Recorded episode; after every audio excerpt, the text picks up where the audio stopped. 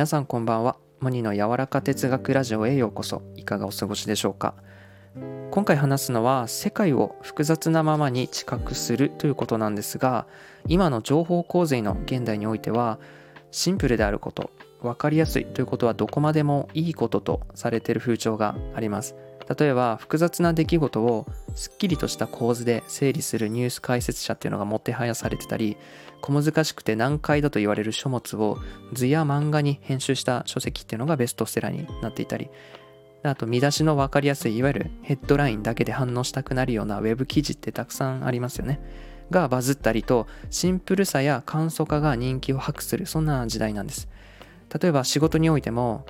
このスライダーすごくシンプルだね。と言われたらそれは賞賛を意味していてまた上司からここはちょっと複雑だな。と言われたらそれは修正すべきだということに等しいんですね。たとえ現実がどんなに複雑だったとしてもあえて細部を切り落として加工した現実の方が好まれるというわけなんです。この分かりやすいというのは情報がシンプルに咀嚼されていることだけを意味していなくて例えば自分に無関係な情報が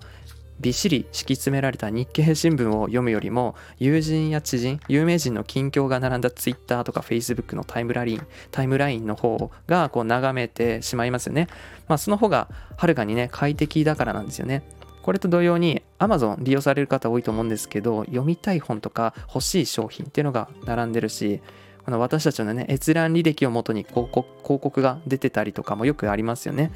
うん、このようにテクノロジーのおかげで複雑でこの雑多な情報が整然とシンプルな形にまとめられて世界がととてもこのよく見通せるようになったなって感じるんですけどそれは誤解なんだという話で僕たちが触れている情報っていうのはこの個人に最適化された断片でしかないということなんですね。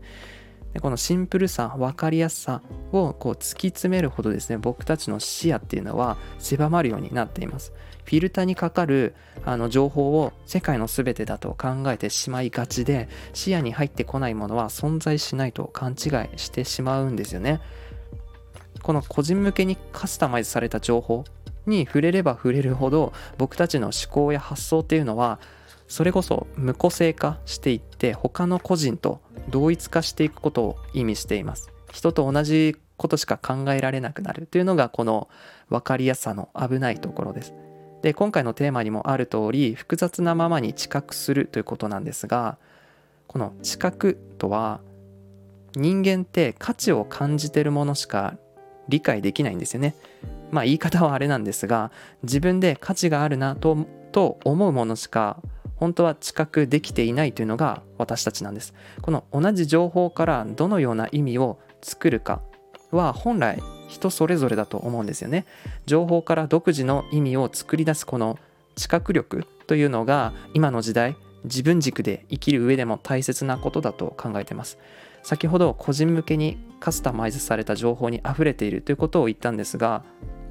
この複雑なものをシンプル化させたものをただ受け取るだけでは一人一人の知覚力が失われてしまうということを意味しています。まあ、かっこよく言ったらこの複雑な世界の中で自分が美しいなというものを捉えて自分なりに表現発信していくことが自立した個人としてちゃんと個性を持っている状態だと私は思います。この複雑な世界をあなたが捉える形で発信していきましょう。モニの柔らか哲学ラジオ。今回も最後までお聴きいただきありがとうございました。それでは皆さんいい夜を。